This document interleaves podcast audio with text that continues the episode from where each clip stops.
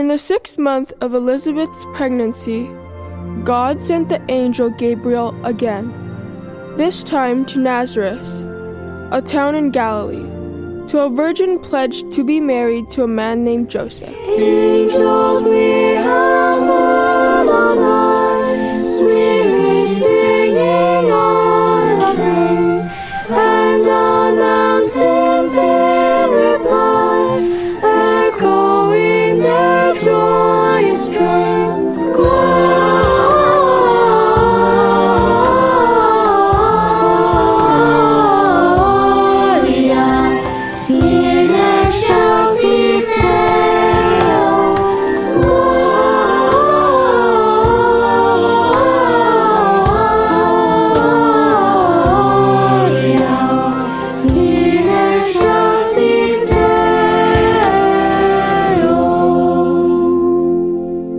Hail, full of grace, the Lord is with you.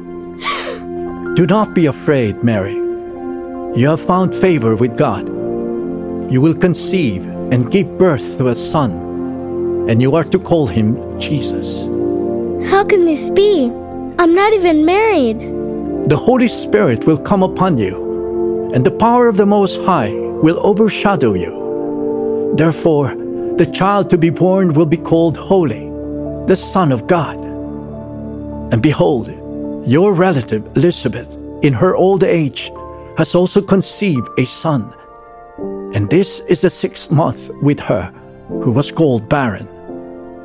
For nothing will be impossible with God. Behold, I am the servant of the Lord.